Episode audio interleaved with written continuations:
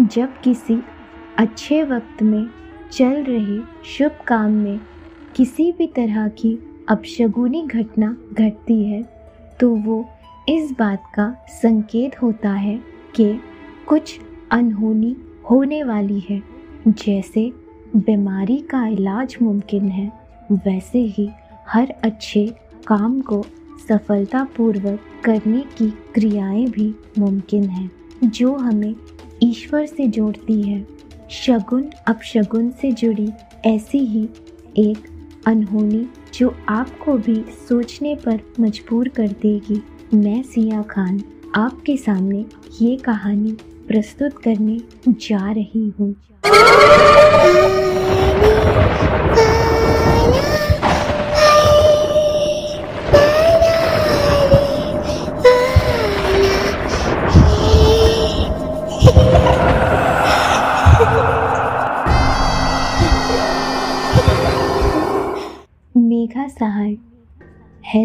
Wellness अस्पताल की young और होनार डॉक्टर थी।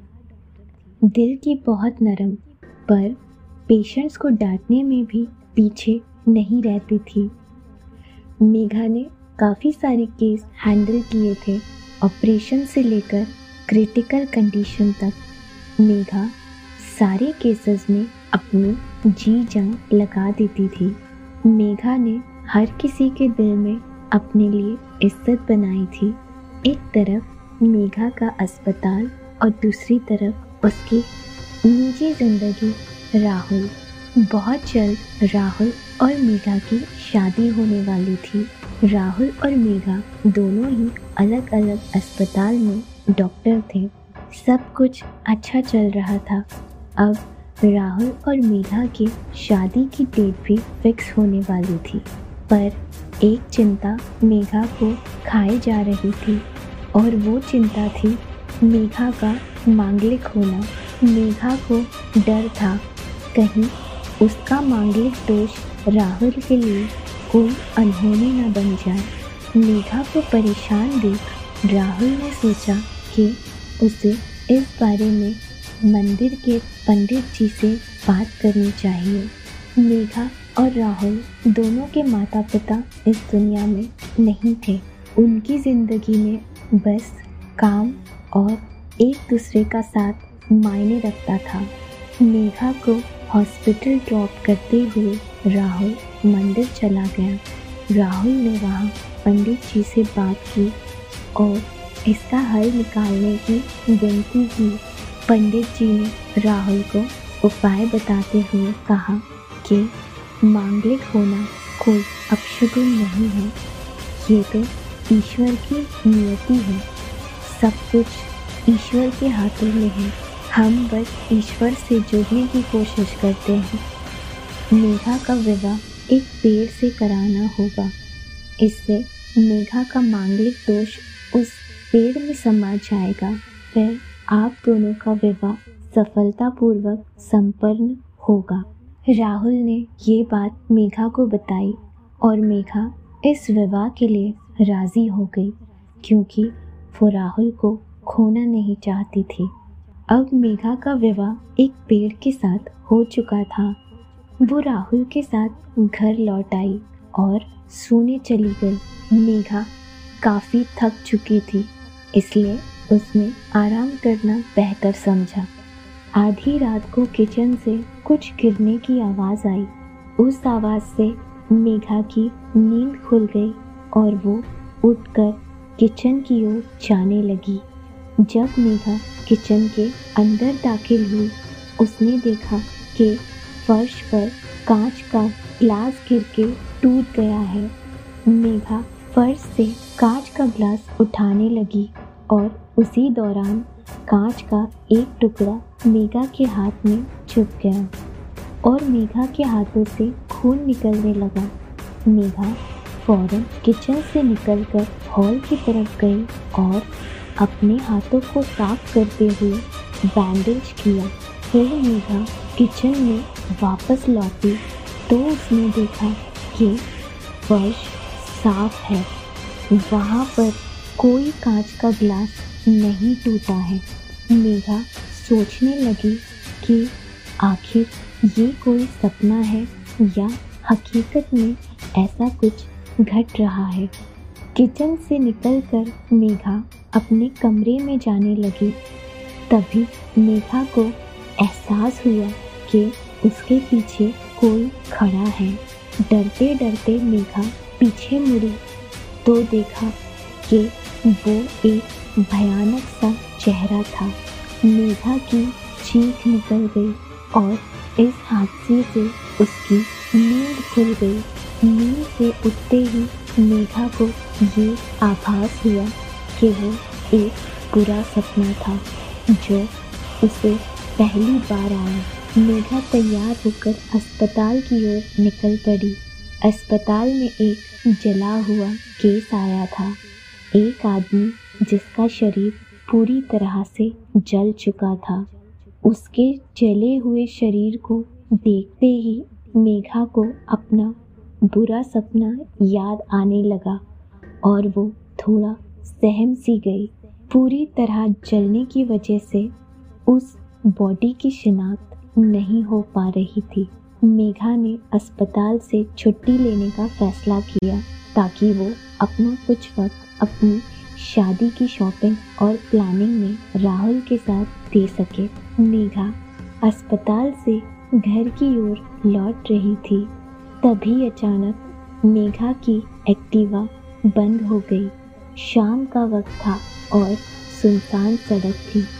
मेघा ने राहुल को कॉल किया, पर राहुल का कॉल नहीं लगा, क्योंकि उस दिन राहुल एक ऑपरेशन केस हैंडल कर रहा था। जिस वजह से मेघा को अकेले ही घर लौटना पड़ा। अब बीच रास्ते में एक्टिवा खराब हो गई। कोई साधन नज़र नहीं आ रहा था। मेघा एक्टिवा स्टार्ट करने की कोशिश करने लगी। तभी उसे किसी की सिस्कियों की आवाज़ आने लगी। सड़क के किनारे झाड़ियों में कोई रो रहा था। मेघा ने आवाज़ लगाई, कौन है वहाँ? क्या हुआ है आपको? पर कोई जवाब नहीं आया।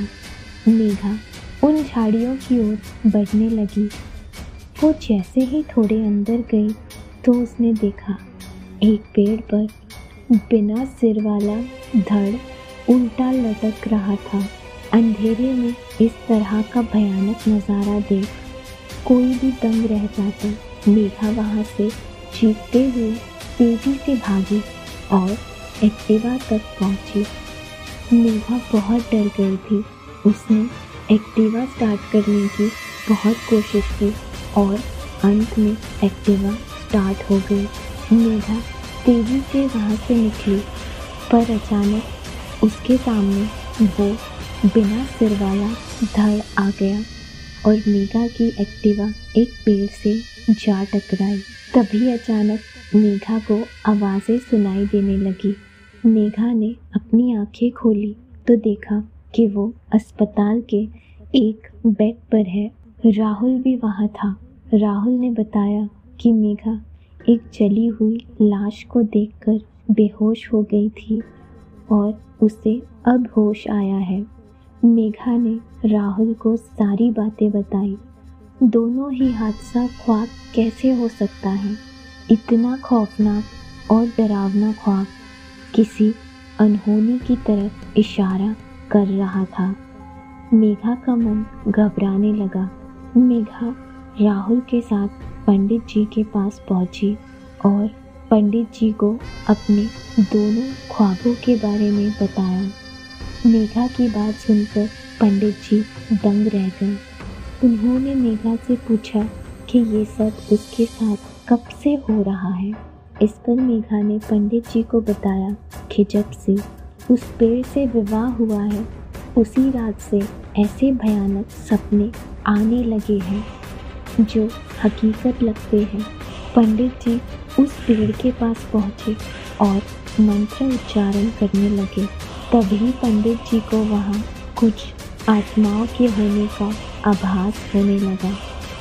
आस पास के लोगों से पूछने पर पता चला कि वो पेड़ काफ़ी साल पुराना है, जिस पर तांत्रिक और तंत्र मंत्र करने वाले लोग बलि चढ़ाया करते थे। वो एक श्रापित पेड़ था, जिससे मेघा का विवाह हुआ था। पंडित जी ने ये बात मेघा और राहुल को बताई कि जिस पेड़ से मेघा का विवाह हुआ है, वो पेड़ श्रापित है और वो सब उस पेड़ की आत्माएँ हैं। जो मेघा को डरा रही हैं और इसका अंत बहुत बुरा हो सकता है। पंडित जी की इस बात पर मेघा हैरान हो गई। उसे डर लगने लगा। मेघा ने पंडित जी से कहा कि वो उपाय बताए। पंडित जी ने उपाय बताया कि अब उस श्रापित पेड़ का विनाश ही मुक्ति है। पेड़ को जलाकर खाक करना होगा ताकि उन सारी आत्माओं को मुक्ति मिल जाए जो उस पेड़ में कैद है। मेघा, राहुल और पंडित जी उस पेड़ के पास पहुँचे। पंडित जी ने मंत्र उच्चारण शुरू किया। राहुल ने पेड़ पर केरोसिन छिड़क कर पूरे पेड़ को भिगो दिया। तेज हवा चलने लगी। पंडित जी के कहने पर मेघा उस पेड़ की ओर बढ़ती गई ताकि वो उसे जला सके। पेड़ को रात में ही नष्ट करना था और इस अंधेरे में जलते हुए पेड़ से अजीब अजीब सी आवाज़ें आने लगी थी, जो काफ़ी डरावनी थी। मेघा को इन आवाज़ों से बहुत डर लगने लगा था, लेकिन उसे पेड़ को जलाना था। मेघा ने पेड़ को आग लगाने की कोशिश की। हवा काफ़ी तेज़ थी, जिसके कारण पेड़ पर आग लगाना बहुत मुश्किल हो रहा था। जैसे तैसे मेघा ने पेड़ को जला दिया। जैसे जैसे पेड़ जलता रहा, वो आवाज़ें शांत होती रही और फिर हवा भी रुक गई। पेड़ के नष्ट होते ही आत्माओं को भी मुक्ति मिल गई।